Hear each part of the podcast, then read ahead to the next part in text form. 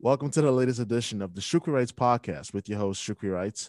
I'm excited to be joined today by the one and only Lauren Campbell of, of NESN.com and of NESN. What's going on, Lauren? How's it going? It's going. It's going. Thanks so much for having me on today. Yeah, my pleasure. I mean, it's it's rainy, it's gray, and I'm just like, like goodness grief. Like I gotta find find ways to keep myself entertained. So, what what have you been up to? Like like especially during um during what has been a very strange spring, especially in the Boston sports scene. Yeah, thankfully, you know, it's Red Sox, Bruins, and Celtics just had the NFL draft. So I've been keeping myself very busy, which mm. is nice. And I also have a very active two year old shepherd who keeps me on my toes daily. So she also forces me to get some fresh air, which is really, really nice. That's that's good. Like, how long ago did you get the the, the shepherd? Uh, we've had her now for since October, so six or seven months now. Nice, nice, nice. Yeah. Like, how's the how's the adventure been like in terms of like maintaining um maintaining the dog and everything? It's it's been fun. Um, I've had dogs my whole life growing up. So nice. I knew that when we bought a house, my fiance and I bought a house, that we needed to get a dog because apartment living, a lot of the leases are no pets mm-hmm. or they have a weight limit of like 10 pounds. And then mm-hmm. I didn't want to be mm. restricted in the kind of dog we could get. Um, but she's she's great. She's kind of she's keeping herself busy right now. She's just laying down. Nice. Um, but you know, she's she's vocal she's a little needy, but ah. it's everything you could want in a pet, you know, like she's she's the best. But that is awesome. So like so tell me how like when you look at this calendar year in particular, 2021, and it really has been such an eventful year in sports, both locally and as well as nationally. You covering the Boston sports teams, what is what has been like your number one takeaway from what has been such a, a, a crazy winter, so to speak, especially with the Bruins and the Celtics, and now the Red Sox being back in the back in the picture. I mean, my biggest takeaway, I guess, is we can do our jobs really from from anywhere. I think mm. that's the really cool side about being on the media is, you know, we're used to going to games, we're used to being all over the place we're used to just constantly go go go mm-hmm. and even though we're still go go go yeah i'm just walking from my bedroom to the office my bedroom to the living room i'm waking myself up and logging on for the day yeah. so it's it's really cool how journalism is always evolving mm-hmm. and it's really been tested this past year um, especially with all the the sports coming back kind of at once that we're still able to be not in media scrums, but be part of media scrums. We're still covering games just as effectively um, from our houses and from our coffee shops than we would be, you know, on site. Of course, we miss being on site, but just knowing that we're able to bring the same amount of coverage has been really, really cool. And um, it's also nice to see that even in a crazy pandemic year, that the, the sports world was able to figure it out. Took a little while, of course. You know, you need to get find a good feel where the numbers are. See in you know six months ago we didn't know as much about covid as we do now. So sure. how they kind of played it all out. They were able to do it safely.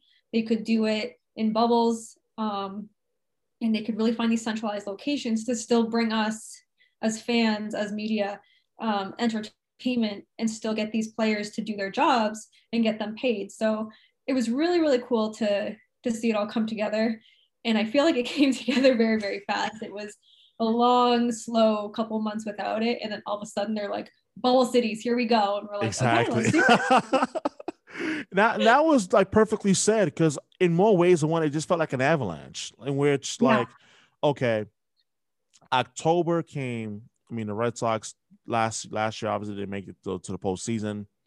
There was no hockey, there was no NBA. There, all it was was the Patriots in a maddening uh, season that was 2020. You can draw chalk up to whatever excuse you want to um, chalk it up to. Me personally, even as a Patriots fan, I'm like, to hell with the excuses, not with it. Um, and here we come, late December, January. You have the Celtics, you have the Bruins to return, and the Celtics. So I want to start with the Celtics because what do you make of the season that has been for the for the Celtics in so many ways? For me personally, I look at this team as one of the great disappointments of the NBA this season with the talent that they've assembled with with with Tatum and Brown, and yet there have been so many issues with this team on the court and as well as in the locker room. Like, what do you make of the Celtics season up until this point? It's a lot because on paper, this team should be dominant, right? Like they should yeah. be a top East, maybe even top, the close to top the NBA standings, but they're not. And obviously, when you factor in COVID, there's nothing they can do there. They can't avoid the injuries that have happened. But when mm. this team is healthy and they're not winning, you it makes you scratch your head because you have Jayson Tatum, Jaylen Brown, Kemba Walker. You have J- Jayson Tatum dropping 60 points. You have him breaking these records, putting his name in the record books, and they're still not winning. I mean, they've won those games, but you know they're losing to teams they should win against. They're barely beating these teams at some some points. You know, going to overtime, they're going down by 30 points, mm-hmm. and you know they supposedly they have locker room issues they have, you know, Brad Stevens and Tristan Thompson have shot down those rumors, but when they're not performing up to their expectations, you kind of have to think, are there is there a little truth to those rumors? Because I feel like too, especially in Boston sports, we've seen what a clubhouse cancer can do to a team oh, and how quickly they bring a team down. So it makes you wonder, is there really kind of some bad blood there? You know, Tristan Thompson has been not being able to stay out of COVID protocols. And then this whole like Khloe Kardashian scandal things. like, is, that why, is that why he can't stay out of protocol? Oh, ah, the curse.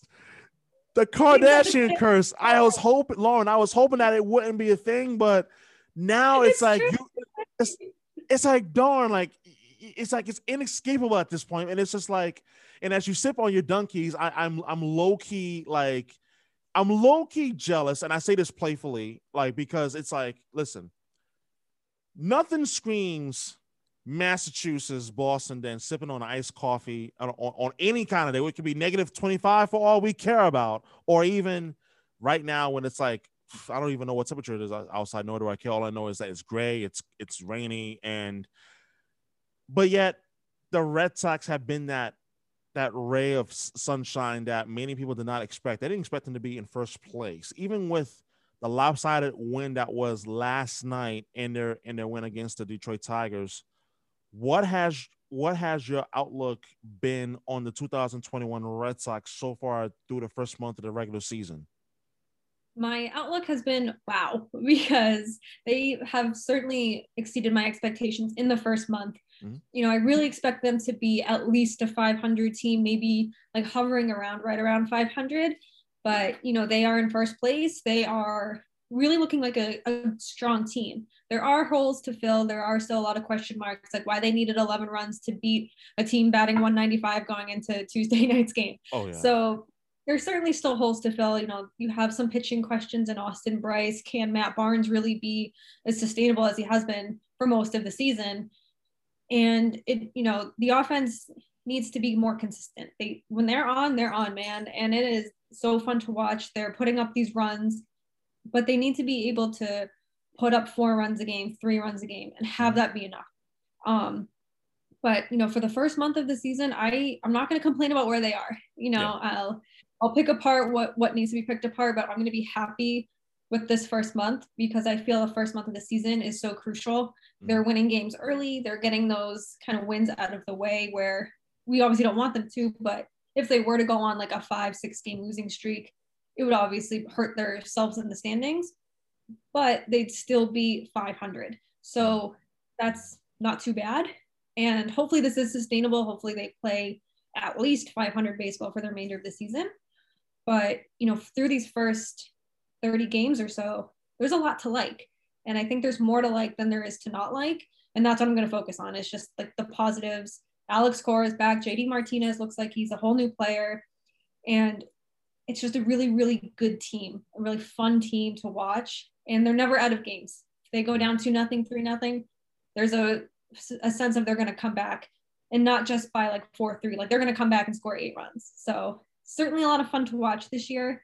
I hope it's sustainable because it's going to be a really, really fun season if they continue to play this way there are a number of factors to look at the Red Sox so far in 2020, and I say, hmm, you could look at JD Martinez, his resurgence after what was a disastrous 2020 season.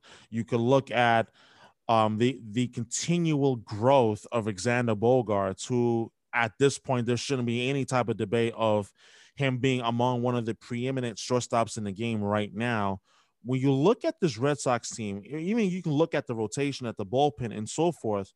What has been the number one surprise for, with this team from what you've seen so far this season? I think the biggest surprise for me would be Matt Barnes because when Alex Cora named him the closer, obviously last year in 2019 mm-hmm. and even 2018, you know, he he was never this dominant. And we the Red Sox haven't really had a closer since Craig Kimbrel there. And now to kind of go from one of the most dominant closers in MLB to Matt Barnes, I was like, oh dear, like this this could be disastrous because sure. every team is a closer, especially in tight games. And he's really exceeded my expectations in this first month. He didn't have an earned run given up through the month of April. His walks were, uh, I think he only had one walk. His strikeouts were up there. He's just really showing that he belongs in his closing role through this first month. And I think, you know, obviously it's easy to say JD Martinez because of the season he had last year, but yeah. really being able to get into that video room, correct what he did wrong. And he is he's told people before that he is a trained hitter, that he needs to look at himself. He records his batting practice with three different iPads so we can get all these different angles. But he mm-hmm. is very involved in his batting practice and perfecting his swing. So I knew that once he was able to do that more, he would be just fine.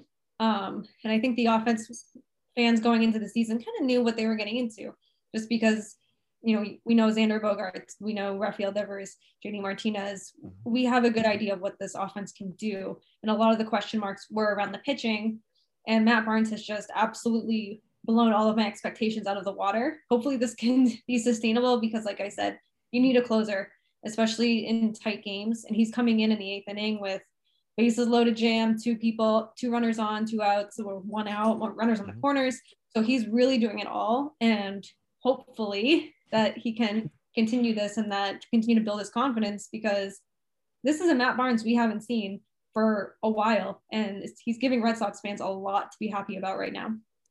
For sure, I think Matt Barnes so far um, through his uh, six saves has like has surprised me in more in more ways than one. In which that this was a guy that I've always looked at. He's been primarily a setup guy. To, as you mentioned, Craig Kim- Kimbrel was the last um, last true closer that they had going back to the 2018 uh, season in which they won the World Series. And when, when you look at the rotation, I look at the rotation, I say, hmm, this is a this is a rotation that has Nathan Eovaldi, Gad Richards, Nick Pivetta, and and and also and Eduardo Rodriguez, and keeping in mind that Chris Sale may return at I mean at some point later in the season.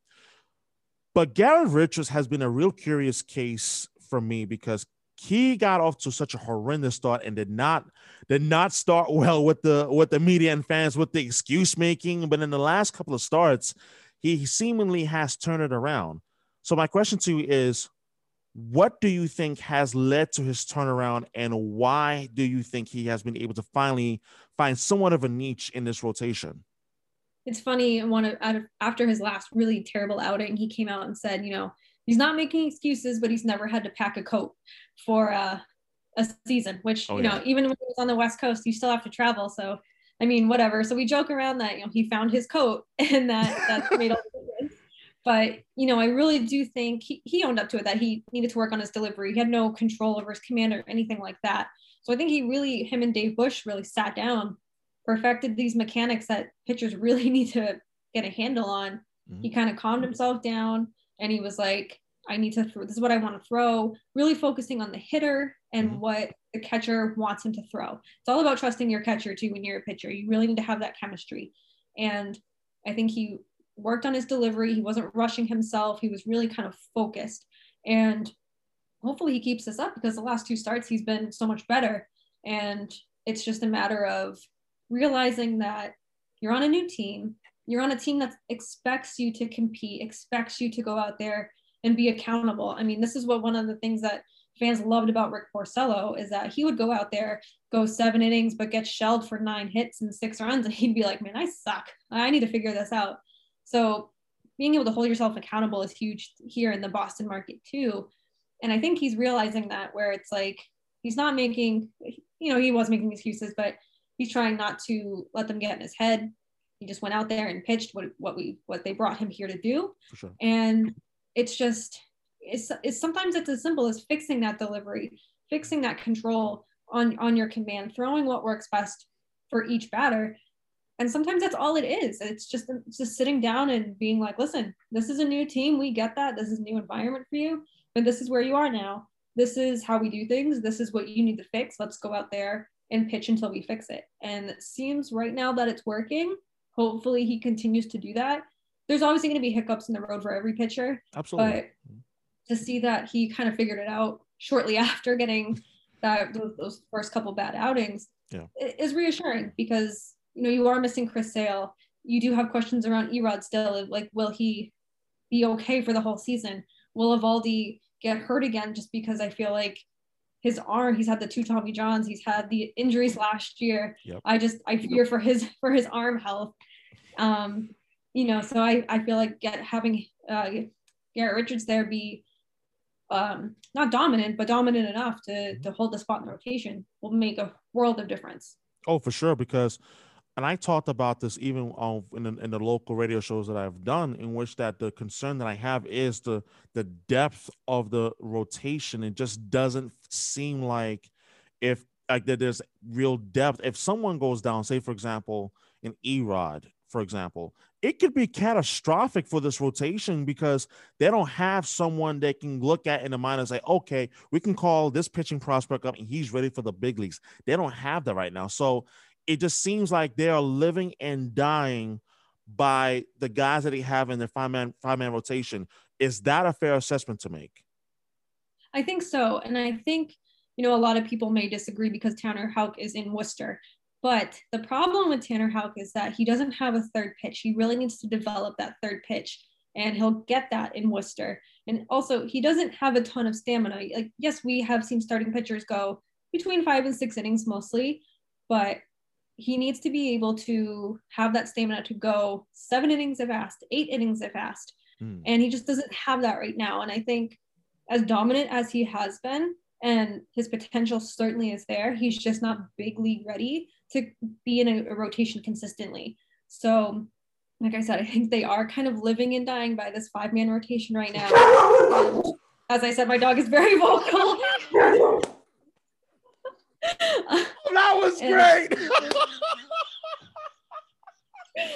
the beauty. That of, was great. Oh my god. oh my god. Oh my oh gosh. That was amazing. Oh my god. If the, if that if there was ever an icebreaker that was needed, that was the moment. That was the moment right there. Like, oh my god. Like Sorry about that. Oh no, don't be sorry. Don't be sorry. Oh my god. Okay, for so for the, for those who who are going to be listening to this later on who have no idea what just happened, Lauren's dog just barked out loud and it just caused both of us to be like, wait, what in the world? And like she's like laughing and smiling right now. And I'm just like, this is the perfect, perfect thing to happen at the most perfect time in the sense of, hey, this listen, whatever nerves that may have been there before, it's it's just a conversation. Like we're two yep. we're two passionate sports fans who love what we do and at the end of the day, my my job is to is to not just not just say rather say my job, but rather my goal is to to help you feel comfortable. And and like that's that's all that's all I want to do. And like like like have fun and enjoy this conversation. And because like I feel like there's so many things that and we'll see this as as the, the conversation uh, progresses and so forth that there's so many things that I feel like that we're both passionate about and that we both will enjoy discussing, especially moving forward. So uh, that that was great. That was that was such a well needed um moment. oh, Roxy. is that is that is that is that her name? Roxy? Yes, yeah, Roxy. Roxy, Roxy, thank you for that moment because goodness grief, that was that was wow. Oh, so so as okay, um, all right, here we go. Um, so moving moving along, here we are in May, and the Bruins they've punched their ticket to the Stanley Cup playoffs. Some may say, well, this just should have been a foregone conclusion, but not necessarily when you consider the adversity that the Bruins have gone through this season. Mind you, this team had had to had to pause play for about five days, if not a little longer than that, because they had a, a COVID situation with the team. They did not have the top four defensemen, which including um, McAvoy and, and Matt Grzelcyk as well, and, and including they they also went a stretch without both Tuukka and Jaroslav Halak, and and they had to rely on you know Jeremy Swayman, the the hot rod rookie right now, who I think should be the number two goalie. There should be a discussion in this market about who should who should be the backup goalie going into the playoffs. So the first Bruins related question I want to ask you is what is what is the number one key for this team right now in regards to getting themselves ready for the Stanley Cup playoffs whenever it may begin within the next week and a half? Yeah, I think their biggest thing is, uh, and Bruce Cassidy said this after Tuesday's game, is they need to close out games. Um, we have seen this so many times where they hold a, a one goal lead, a two goal lead, and they can't they can't win. It goes to overtime like last night. They give up the lead, whether it's just not being able to be on top of these teams enough, but one too many passes. They mm-hmm. really need to close out these games, and this is going to be key for them because they they've lost a lot of games in this fashion. Um, They haven't had a ton of blowout losses. It's been pretty close. So being able to go up early and close out the teams and make sure that they they cannot score make sure their defense is tight, make sure their forwards are making their passes, making clean passes, and just doing everything they can to be the complete team that we know they can be. Mm. But closing out games is going to be crucial, um, especially heading into the playoffs. Why do you think they've struggled closing out games in recent in recent games? You know, I'm not sure, and I don't know if it's. I can't say that other teams are younger and faster than them because mm-hmm. they do have a lot of speed. Yes, they're a little older in some aspects, but I just feel like even the, the Sabres, they were all over the Bruins. They're beating them in the puck battles. So I don't know if they're just kind of n- not being lazy, but, but they're just kind of coasting because like they know they're engaged. not the mm-hmm. Right. So they don't want to to risk an injury or even risk a penalty or something like that. I, I don't know because they're they're all there. That we all know what these players are capable of but when you see them getting beat to the puck constantly they're losing these one-on-one puck battles you, you can't do that in the playoffs because that's the, difference right there between win or lose and moving on to the next round. So i think that i don't know if it's just a mental thing. I don't know if they know that um, there's no way i'm going to beat connor mcdavid coming up the rush. So i'm not going to even i'm going to let them get the puck and then try to, to rely on this defense here so it, it could be a number of things, but I think at the end of the day, whatever it is, they need to get over that because they need to get to that puck. They need to win these battles, especially against the board, especially when it's in their own zone, and just go out there. Like they can compete with the best, whether it's whether it's Connor McDavid, whether it's Zdeno Chara, they can they can compete with these guys. There's a reason that they're in the playoffs season after season after season, and now they just need to complete these games. I think about two things when it comes to the Bruins. The first and foremost, the secondary scoring. For the last few years, I have been absolutely on the case of Don Sweeney about you need to address secondary scoring. And they go out and they made the biggest move of them all at the trade deadline in getting Taylor Hall, in addition to getting Mike Reilly and Curtis Lazar as well. And ever since that move had has been made, this team has gone on a run. They have gone on a run in which that they seem to gel, and you got two legitimate lines that could put the puck in um, behind the net. And the biggest beneficiary of them all, in my opinion, is David Krejci. Why does it seem like he has found this fountain of youth? That's just saying like he's gone back to 2011, 2013 form, David Krejci again it's it's incredible to watch. And I said um, after the trade deadline and after Taylor Hall had been here for two or three games that this the real winner of this trade isn't Taylor Hall, isn't the Sabres. It's David Krejci because he gets that winger that he so desperately has needed Absolutely. the last few years. And it provides him a bit of stability. Um, yes, he had Jake DeBrusk on there for a while, but maybe Jake DeBrusk isn't the player that, that fans really think or thought he would be.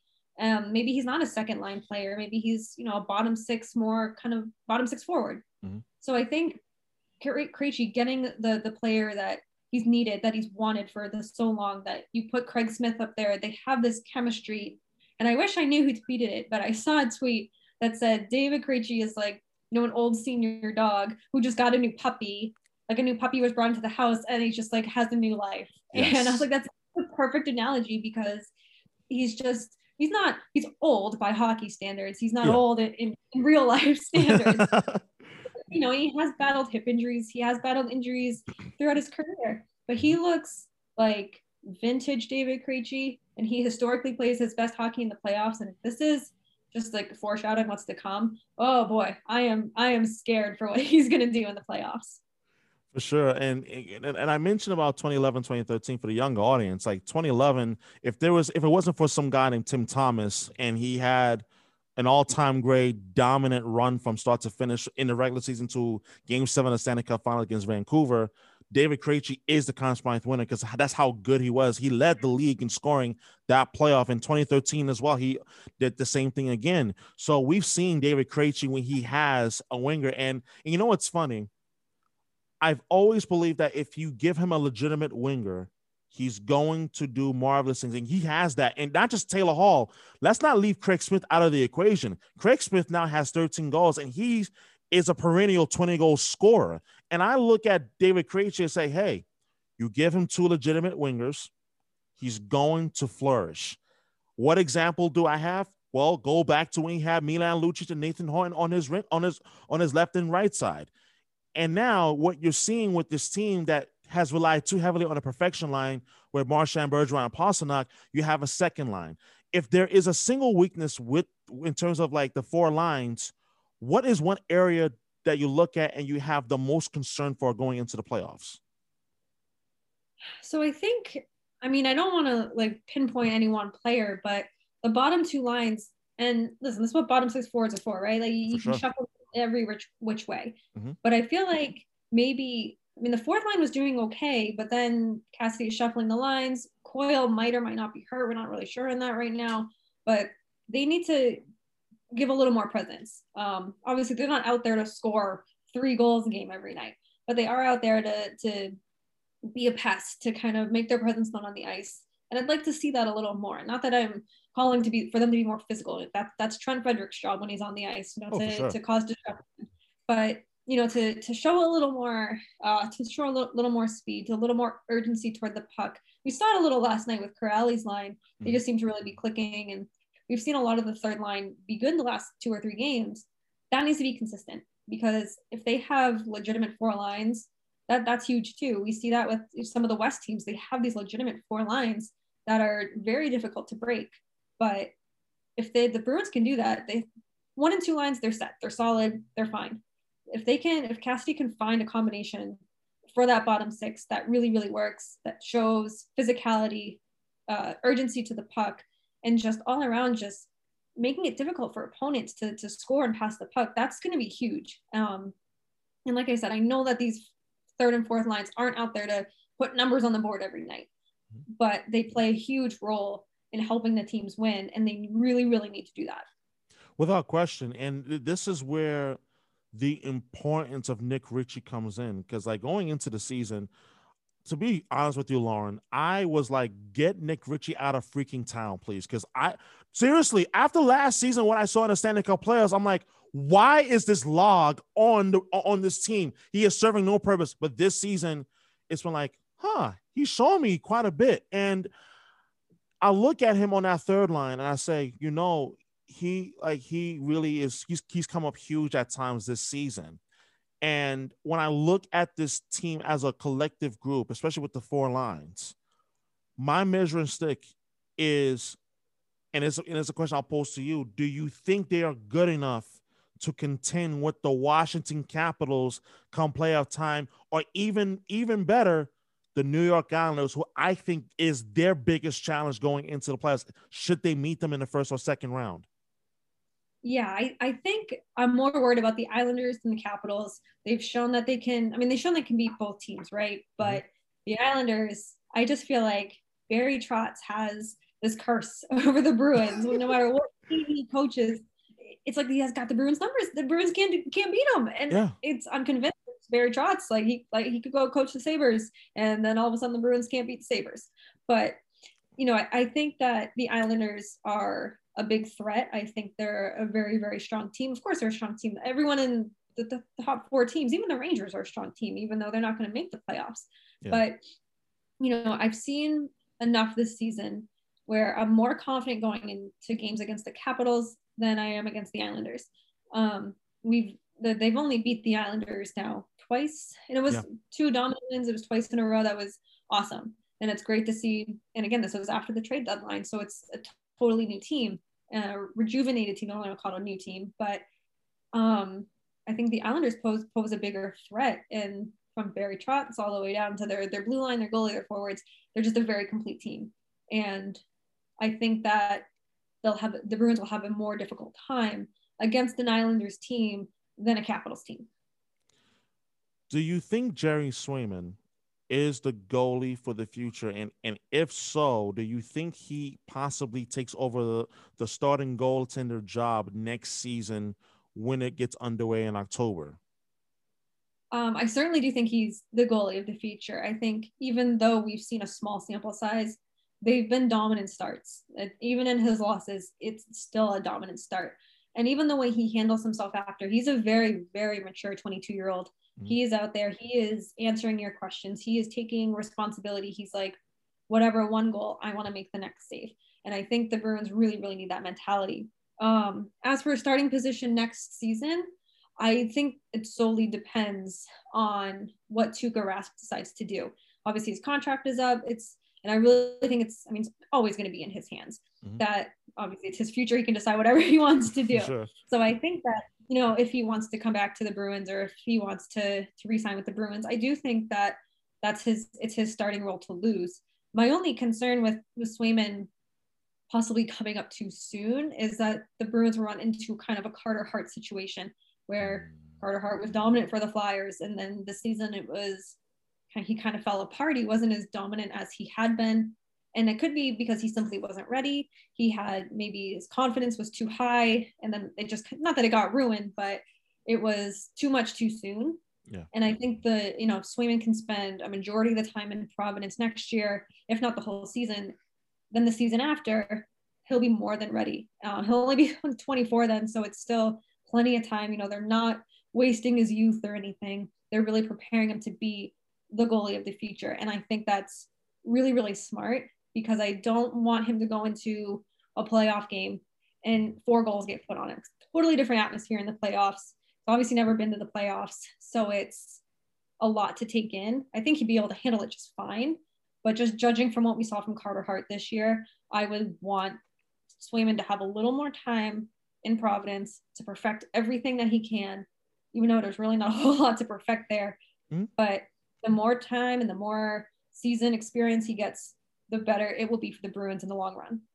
For, and I think that's a really great point in terms of him getting more seasoning in, in Providence and, and just re- continue to to work on his game. And there's something to be said about young goaltenders being thrown into the fire this season. And and you mentioned Carter Hart because Carter Hart, and I I was one of those who believed that the Flyers would be among the four teams that would make the, the playoffs, but for some reason they just could not seem to get it all together. And I get that there's there was a lot of factors. Carter Hart was one of them, but the loss of Matt Niskanen all, as well was one of the big factors as to why they did not make the players. He said, "You know what? I, I am done. I, I I'm retiring from hockey."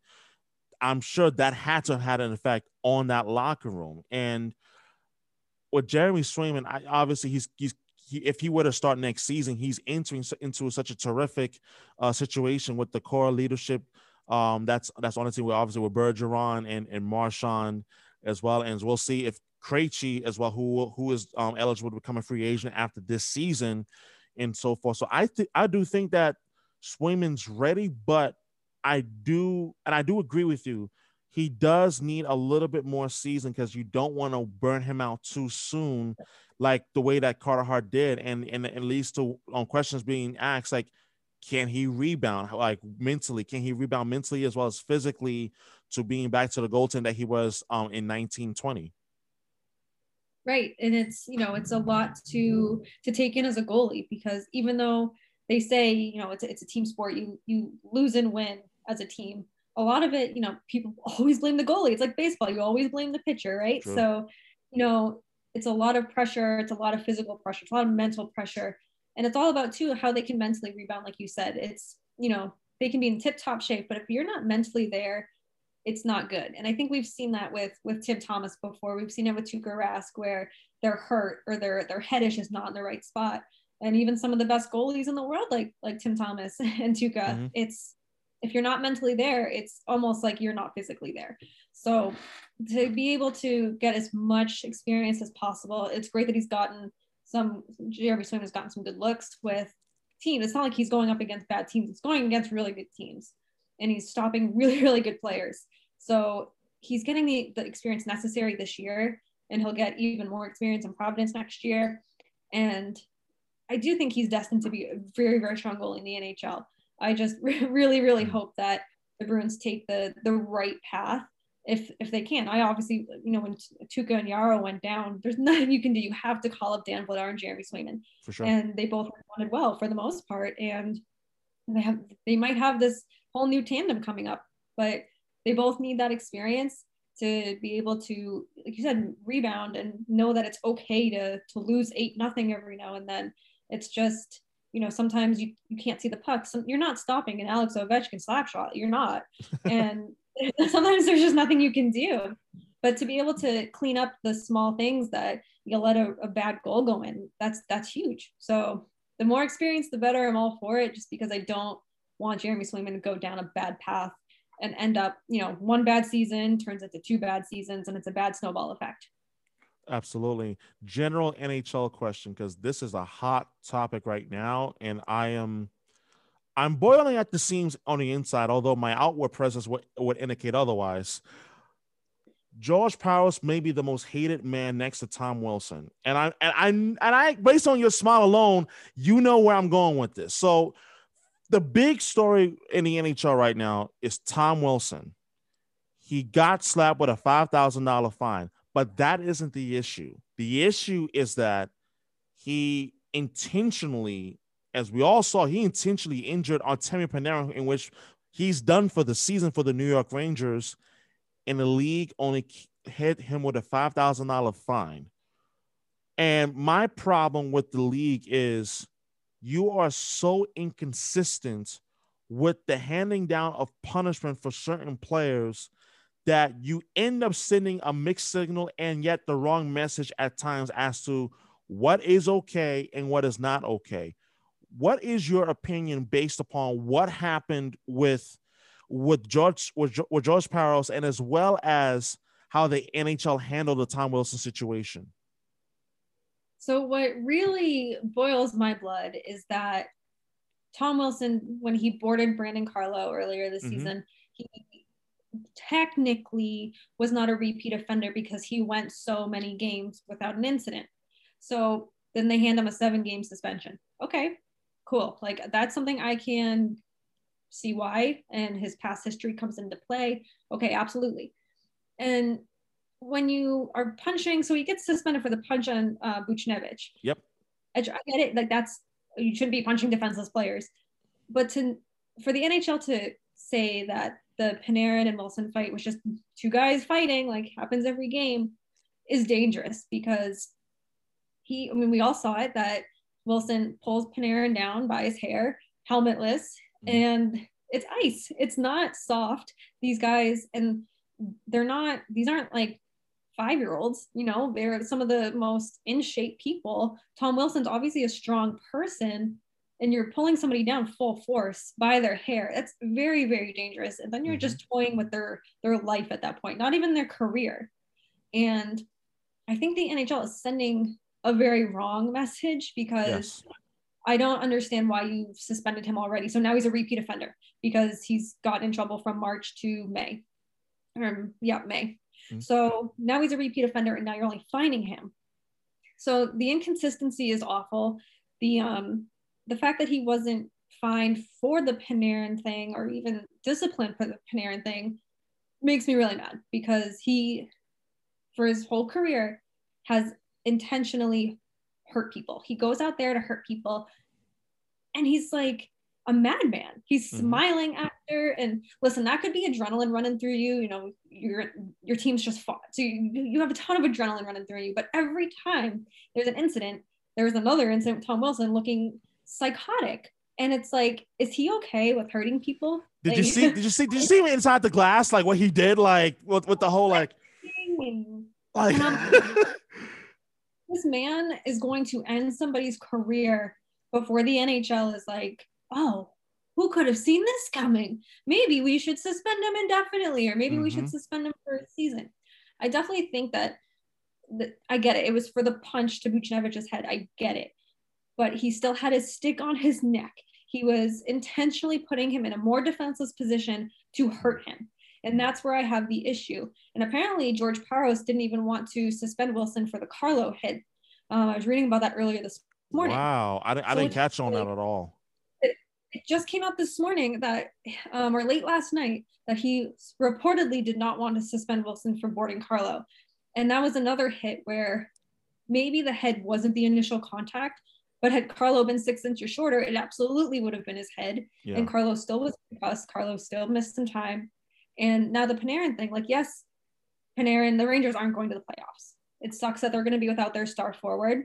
And it'd probably be a different story if the Rangers were still in a playoff position, but you're still without somebody because of Tom Wilson. And I don't know what he has to do, Tom Wilson. I don't know who he has to hurt. And I don't know who has to get taken out on stretchers and never return to the game for them to take this seriously. Yeah. But you're enabling it. And even his coach is enabling it, being like, well, you know, it happens. Like there's a way to defend your players and also be like, eh, you shouldn't have there's there's ways to hit people. There's ways to take your anger out. There's ways to to retaliate. But tom wilson is a very dangerous player. I think he's a predatory player. And i think that it's only a matter of time until he unfortunately severely hurts somebody and ends their career. We saw it with matt cooke and Marc savard. And it's mm-hmm. this is exactly the path that's going down because the nhl is not taking it as serious as it should Matt, Matt Cooke and Matt and Marc Savard, that, that just brought back. Oh no, no, don't, don't, no, no, no. That rant was amazing. But the fact that you mentioned Matt Cooke and, and Marc Savard just brought back memories of ten years ago. And oh man, yeah, that that that hit still bring conjures up some really bad memories of um of I mean of what otherwise was a magical year for the Bruins um ten years ago winning the cup, but but that one that one was by far the top of um, one of like one of the few ugly images from that season, but that is up there. And I want to shift from, from hockey to, to, to football because the Patriots, for a variety of reasons, they are the number one team in this market that's being looked upon as what are you going to do, Bill? Because you've been pantsed in public and privately by your girlfriend on Instagram. So congratulations to to you for that. What are you going to do in terms of the quarterback? There has been so much talk about are they going to go out and are they going to trade for Jimmy Garoppolo? Who are they going to draft? What are they going to do at pick 15? When you saw that they drafted Mac Jones at number 15, what were some of your initial thoughts? And did you like or dislike the pick made by Bill Belichick? So my initial thought was, this is great because they didn't have to trade up or down to get a quarterback. Um, but then it was also like, I don't know if the Patriots have ever drafted a quarterback under Bill Belichick, and they hadn't. So it was a lot of like, mm. this is cool, but also like, oh, this is something we've never seen before. Oh, yeah. Overall, I do I do like the pick overall. I think that, you know, Patriots fans were really I feel like they were very, very split on Jimmy Garoppolo, but you know, it, he's he's injury prone. He hasn't been at his best. And maybe that's just the system he's in too. But, you know, I feel like getting a fresh face in the system, learning from Cam Newton, whether he is Cam Newton from five years ago or not, You're mm-hmm. still learning from a veteran quarterback who's had to adjust his game over the years because he's mobile quarterback and they're a lot harder to, to it's a lot harder to be a mobile quarterback these days. Absolutely. You're still learning from a veteran. He's still somebody who's obviously respected in the Patriots locker room. It's probably why they brought him back. And also, like, I don't think this means this is uh, Mac Jones's year. I don't think doesn't that doesn't mean he's going to be the starting quarterback. I do think it's it's Cam Newton's job to lose. I think it's going to be competitive, but I also think that people are putting a lot of eggs in their basket, so to say. It's just like Mac Jones or bust. We're going to the Super Bowl. This is this is Mac Jones's team. He's going to be the next Tom Brady, and it's like let's not put pressure on this kid the second yeah. he's drafted. Like, the, Cam Newton still is on this team. Cam Newton has weapons this year. This could be a very dangerous team if Cam Newton can kind of figure it out. And he had COVID last year. So who knows how his body was reacting. We know that Jayson Tatum still uses an inhaler to breathe. And he's 23 years old. So who knows how his body was fighting the virus? Who knows the after effects? Because he never really spoke of it. So there's definitely a lot to to be excited about.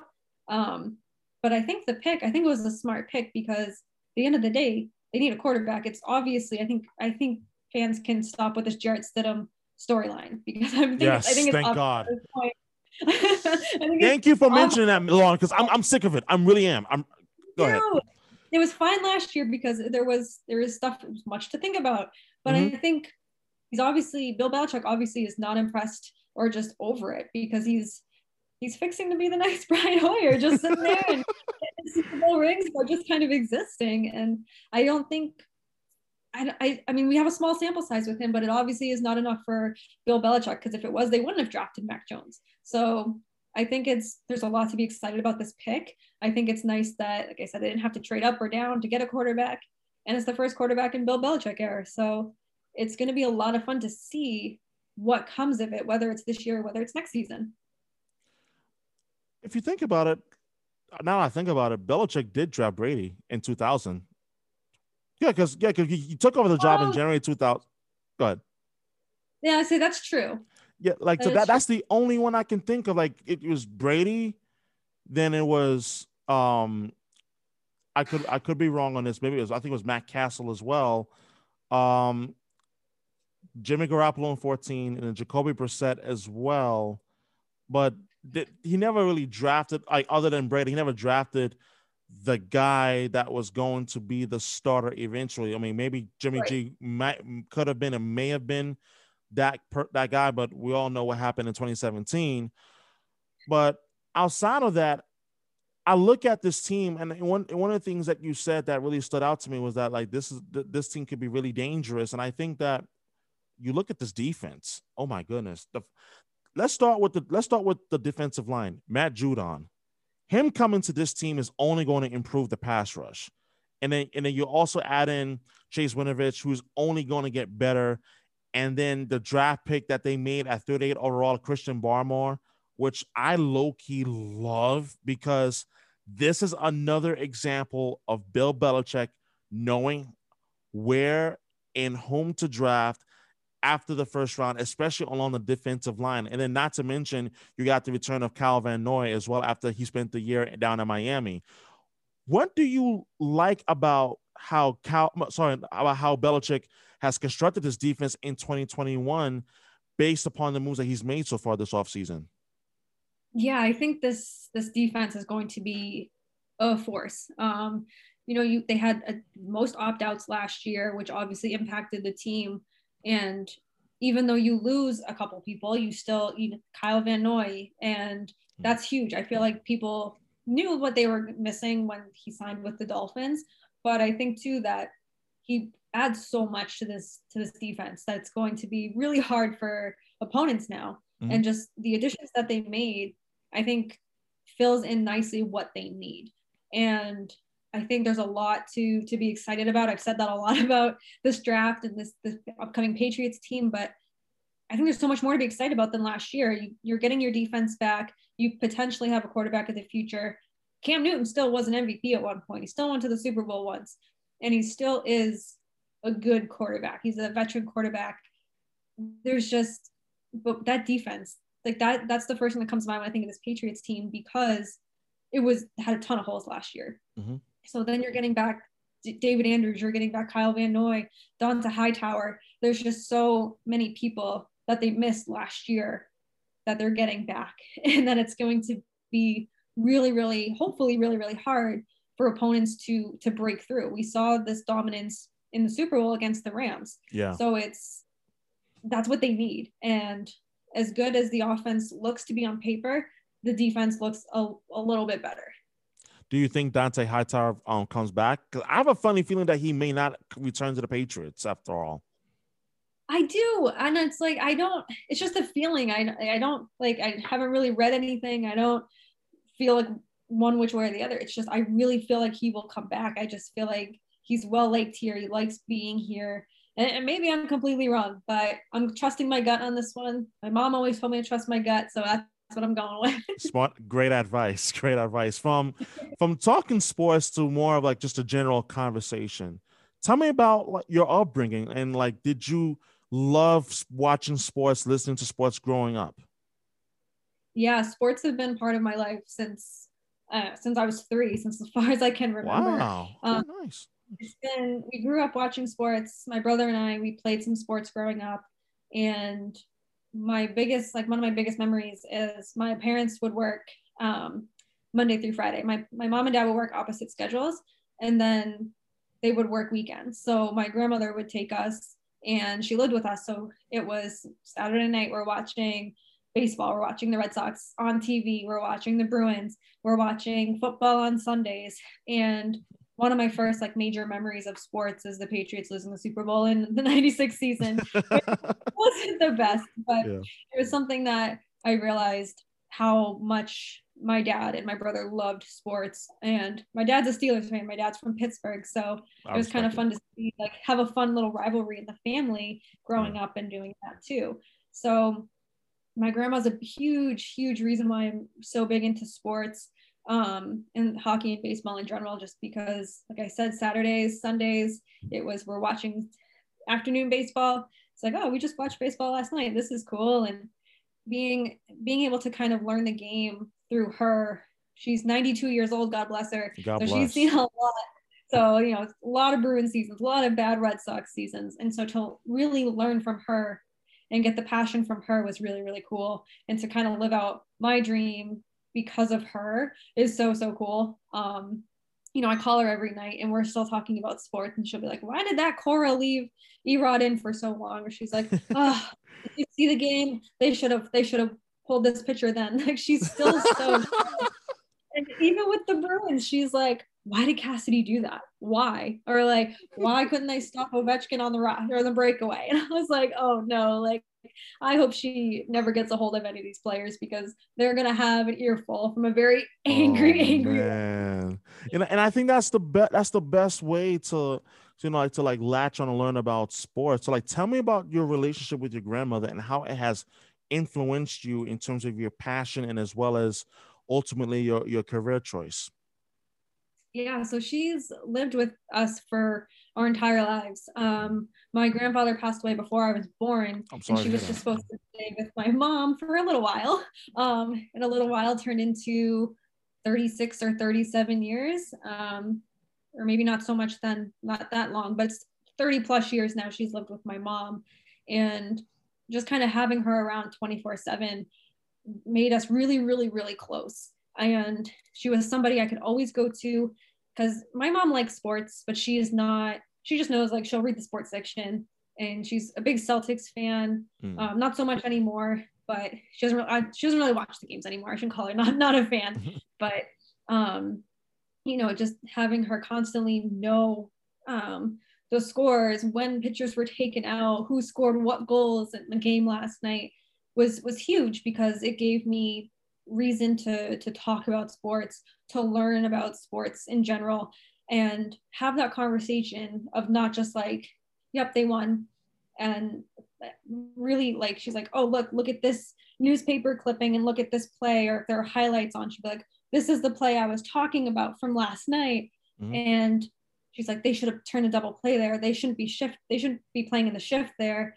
Um, or um, whoever the the Red Sox manager was like, they should have not brought in this pitcher. They should run this pitcher, and here's why.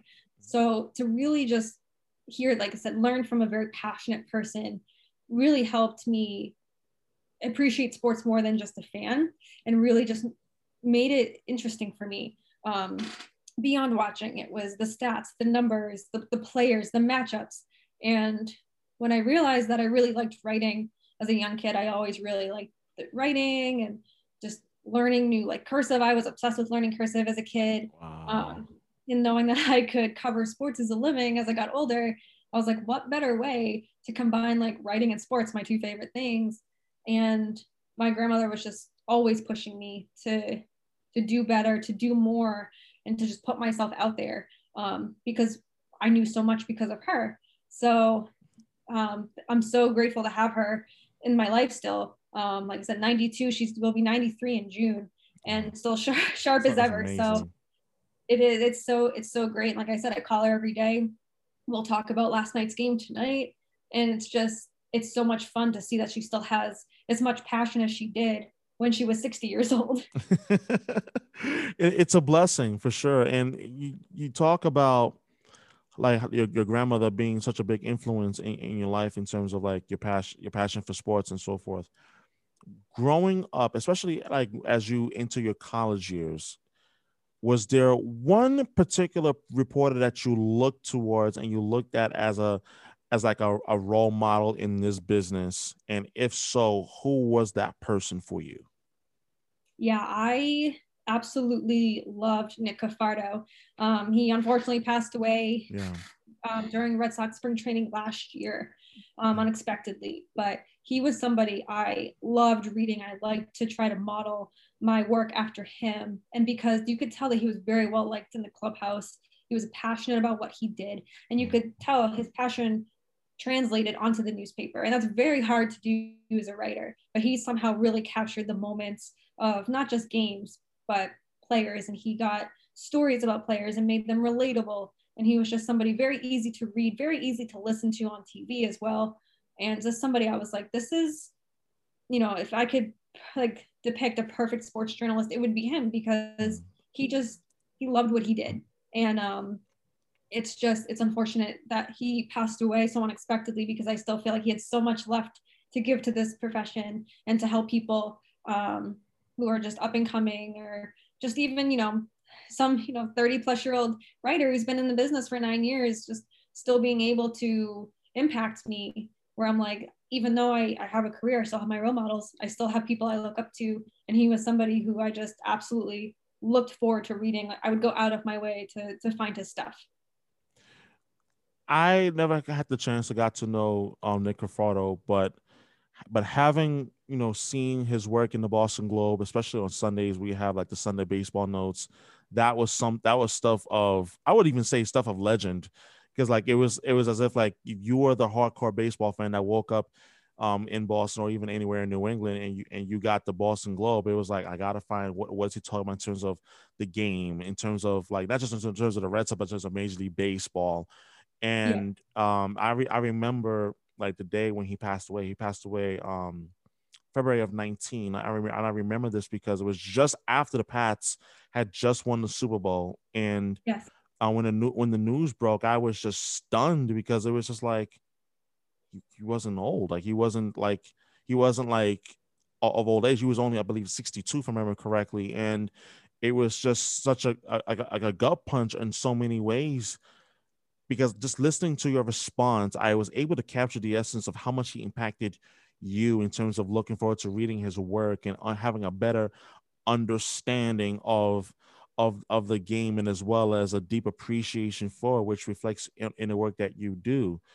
And the, the next question i want to ask you is in terms of like role models you talk about nick cafardo and and you being being a woman in this profession what advice would you give to to any young woman who is looking to become either a sports writer or to break into the the sports media industry that previously had not been very generous and kind to women in general just keep going there's going to be a lot of people, whether it's on Twitter, you know, it's mostly the Twitter trolls that are like, women don't belong in sports. Mm-hmm. Like, you know what you want to do, you know you're good at what you do, and take that and just run with it. You know, don't be afraid to make connections because everybody is so, so dang helpful in this in this industry that they just want to help. We've all been beginners before. And yes, it's it's hard for for women because it's constant like women shouldn't shouldn't work in sports. Women don't know sports. They've never played the sport so they don't know. Whatever excuse in the book. And i know that it's hard because you're constantly hearing it you're constantly reading it but you do not listen to the outside noise. You have your support system. Listen to them because they're the ones who are going to push you and help you get and reach your goals you know like i said you know you're good at sports you know you know your sports you're good at writing you're good at broadcasting you're good at radio whatever it is just keep going because your story is going to help somebody. Even if you're just starting out in college like some high school girl could find you on twitter or be on a, a college tour and see that um, you're doing journalism stuff or she's shadowing you. And even if you don't know it your story is impacting people out there all over the country all over the world and if you had given up or you listened to the outside noise your story might not exist. So don't let anybody that you don't know tell you that you don't belong somewhere when you're passionate about it because only you can decide if you don't want to be there. I think that's so important, especially today's social media where like as you alluded to perfectly, there's always going to be the trolls on Twitter and, and not any just social media in which that oh you you you can't do this because you're because you so and so you're not supposed to be here because so and so and i think that is so important and i and i, and I want to i want to harp on this for a moment because now more than ever i feel that i feel like as a society we're not doing enough to to encourage and to inspire people who are who frankly aren't male and even dare I say white male.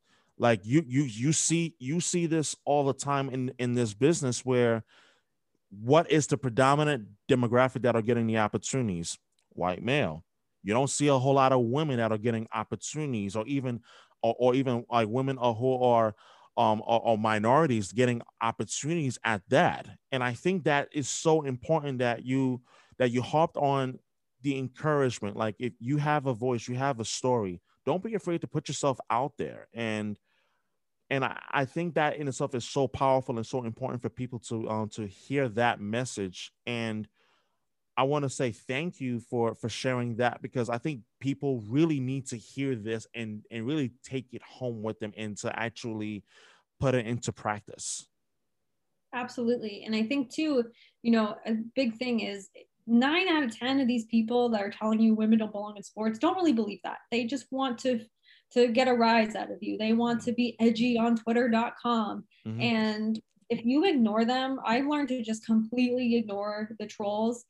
It makes your life so much easier because they oh, yeah. want that attention. They want so badly. And I know, I know that it is hard to ignore them because you see it, you want to respond. I, I get it.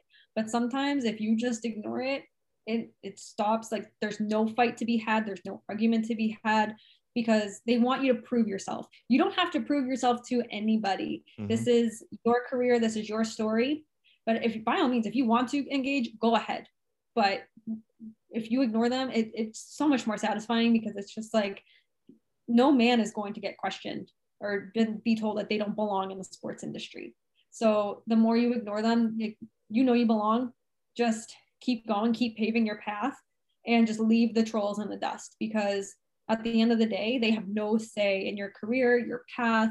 They're not going to stop you from carrying out what you want to do. And social media is so, so toxic, mm-hmm. but there are so many great opportunities to be had. You connect with so many amazing women who are in a position that, you know, they want to start out, they want to be in this business.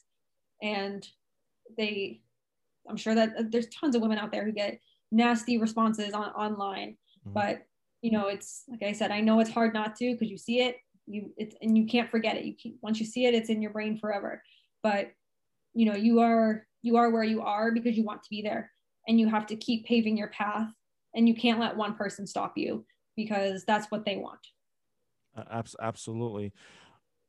There are there are, there are stories that you've written in, in which that in, in, in it's by itself lends a, a lot a lot of um a lot of thought and a lot and a lot of you know like behind the scenes work in which you talk to people you you ask the right questions. And and i believe this as a person who used to be a sports writer that there are some stories that tends to be a bit more deeper or have a bit more of a profound impact on you and your work.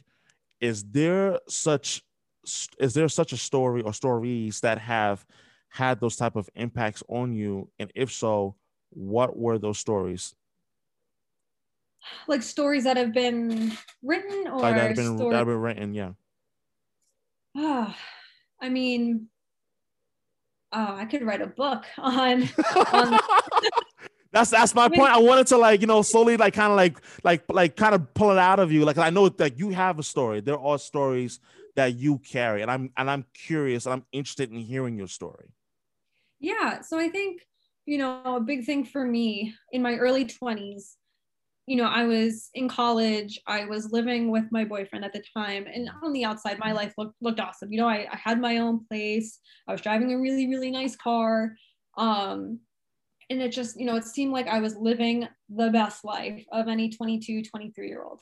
Mm-hmm. Um, but behind the scenes, you know, my ex boyfriend was just not, I don't want to say not a good person, but he was not a nice person. Mm-hmm. And it was constant, like, I had to cover a baseball game, and he would be like, um, you have to bring my son to a birthday party. And I was like, it's not our weekend with your son. Why do I have to go? And it was simply to not let me do what I want to do. Mm. And he would say, like, oh, you should be a teacher so you can have summers off and hang out with my son. And I'm like, I don't want to be a teacher. I, I have no desire to be a teacher, period. Um, I just don't I don't think I'm cut out for it because teachers are a blessing and I could not for sure, absolutely.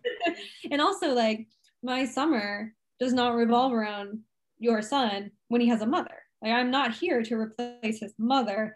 And now you're putting me in a weird position. He was six years older than me. So mm. di- you know, different parts of life at yeah. that point. Mm-hmm. And it was constant like, you won't make money as a reporter, you won't make money, the journalism dying field, blah, blah, blah, blah, blah.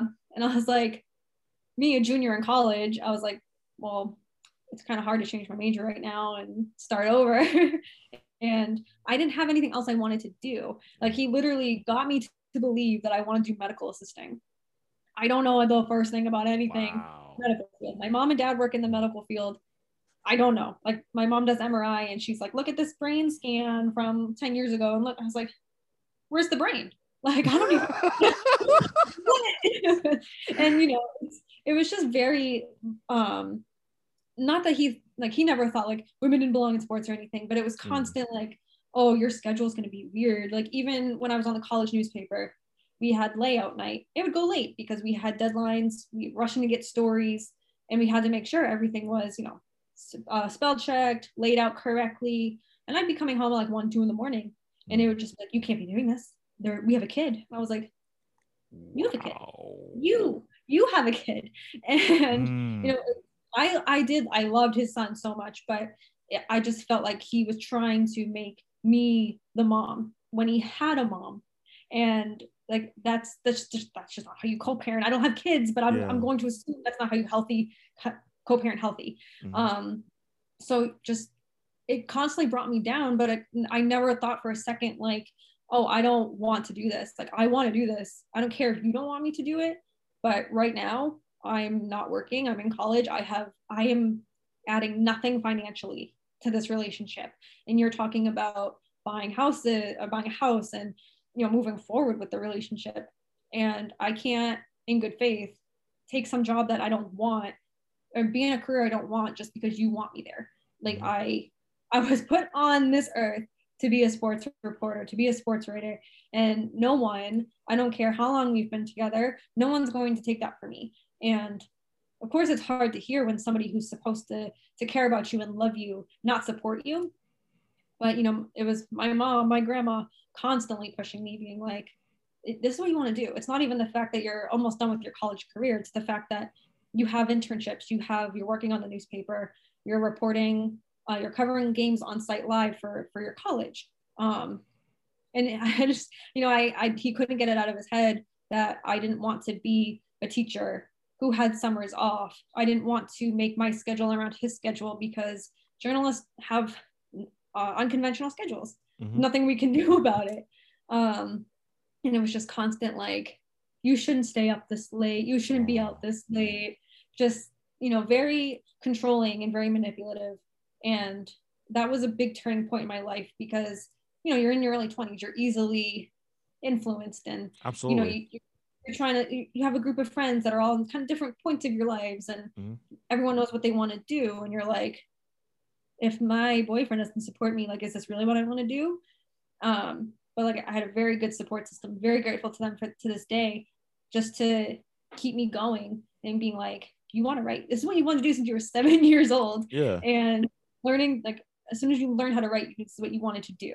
And some person who you met two years ago is not going to change your mind and we're not going to let him change your mind. And um, obviously it worked out. Um, you know we broke up well before um, i graduated from college and everything and it everything happens for a reason. Absolutely. I can only just hope and pray that he is a changed man and a better person and not forcing whoever he is with to into a career they don't want. But you know it's kind of like it goes back to the social media trolls like you you're not going to let them dictate what you want to do. Um, you want to do what you want to do.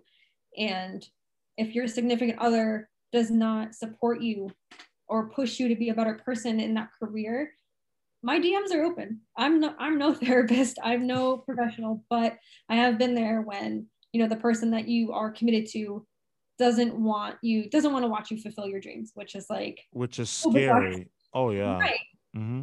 So it's like, like I said, I'm no professional, but I've been in a situation where it's uncomfortable and where it's like, maybe I'm questioning myself, but never let anybody, significant other, family member, friend, yourself, don't, don't let anybody convince you that you're not good enough for what you want to do. Oh, for sure. And, and I, I think that's so powerful. And first of all, I want to say thank you for sharing that um, with me because I think that people need to hear this.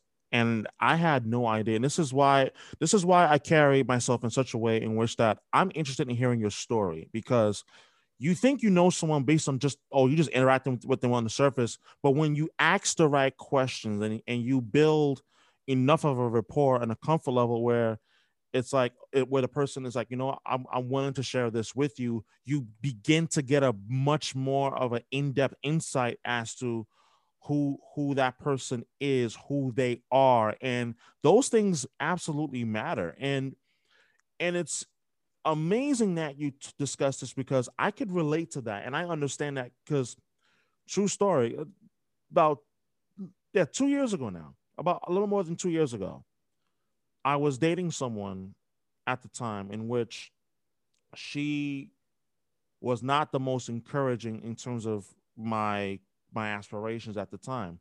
Now, mind you, at the time, back to, let's go back to April of 2019. This is when it happened.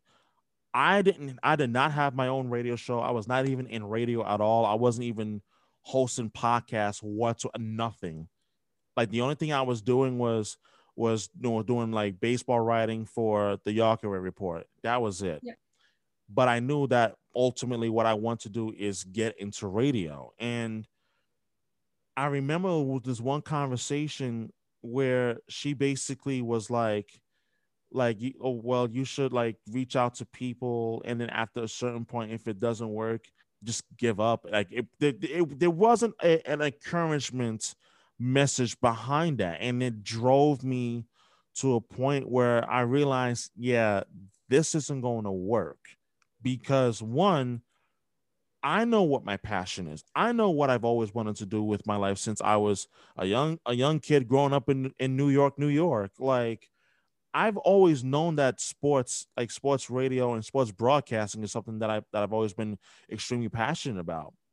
And ultimately, and as you talked about support system, and I'm fortunate to have um, such a tremendous support system that's been there for me throughout, and most notably for me has um, been Bob Socci, the play-by-play voice of the, uh, the Patriots on, on 98.5 The Sports Hub, he was that person. Even from two years ago, even up till now, he's been that person for me where he's given me like really really strong advice like really good advice and and as well as like uh, uh, some other people um, who i've met along the way like people like Christian Arcand for example another one who's become a really good friend of mine um as as well as like Sean Silver, all they all work uh, work for the sports hub. Like people who I've networked with and, and talked to and have conversations with, they have been huge in terms of pushing me towards um me, me you know, getting to where I want to be. And one of the things that that stood out is that when I first landed the national opportunity to, be, to become a national syndicated sports talk host for Pacifica Radio Network, he texted me saying, "Yo, dude, like I'm I'm so I'm so freaking excited for you, man. Like, congrats, man." And it was that those those moments mean so much when you're trying to break into an industry that is so competitive, and to have people who who support you in your journey is a blessing for sure. Oh, absolutely, and it's like those people make all the difference. It could be people you just met, it could be people you networked with. You never know who's going to have such an impact on your life and be rooting for you every step of the way. absolutely, absolutely. And last question I'll ask you: when when you look ahead to the summer and in the fall, and with the way that everything is unfolding now with um with everything returning back to 100% in terms of venues and and built and buildings and in like sporting events and so forth coming this August 1st, what is the number one thing that you're most looking forward to that you've missed most over the course of the past year plus that you have not been able to enjoy? Just getting back into Fenway and into the garden at full capacity. You know, there's nothing like being in a packed park in a packed stadium with millions of thousands of other people just mm-hmm. excited to get the game to experience that and to just really just have that fun like i'll go spend $26 on two beers and be happy for the rest of the night and also just covering games with a full capacity and just being back with the the writers who I've missed and who just making small talk with between intermissions and fighting for spots in the media scrum. Small things like that I never thought I'd miss, but I certainly do um, both as a as a fan and as a member of the media. Just just excited to get back to a sense of normalcy. It's been a really trying year for a lot of people, mm-hmm. and sports has always brought a lot of people together. So to be among 36,000 people at Fenway or 17,000 at TD Garden is going to be a lot of fun. Absolutely. I want to say thank you immensely so much. Um, Lauren Campbell of NESN.com and NESN, thank you. It's been absolutely tremendous uh, speaking with you, uh, doing this um, podcast interview today. Continue the terrific work, and I can't wait to continue to read your stories on NESN.com. Thank you so much. Thank you so much for having me on. I really enjoyed this conversation. It was awesome. My absolute pleasure.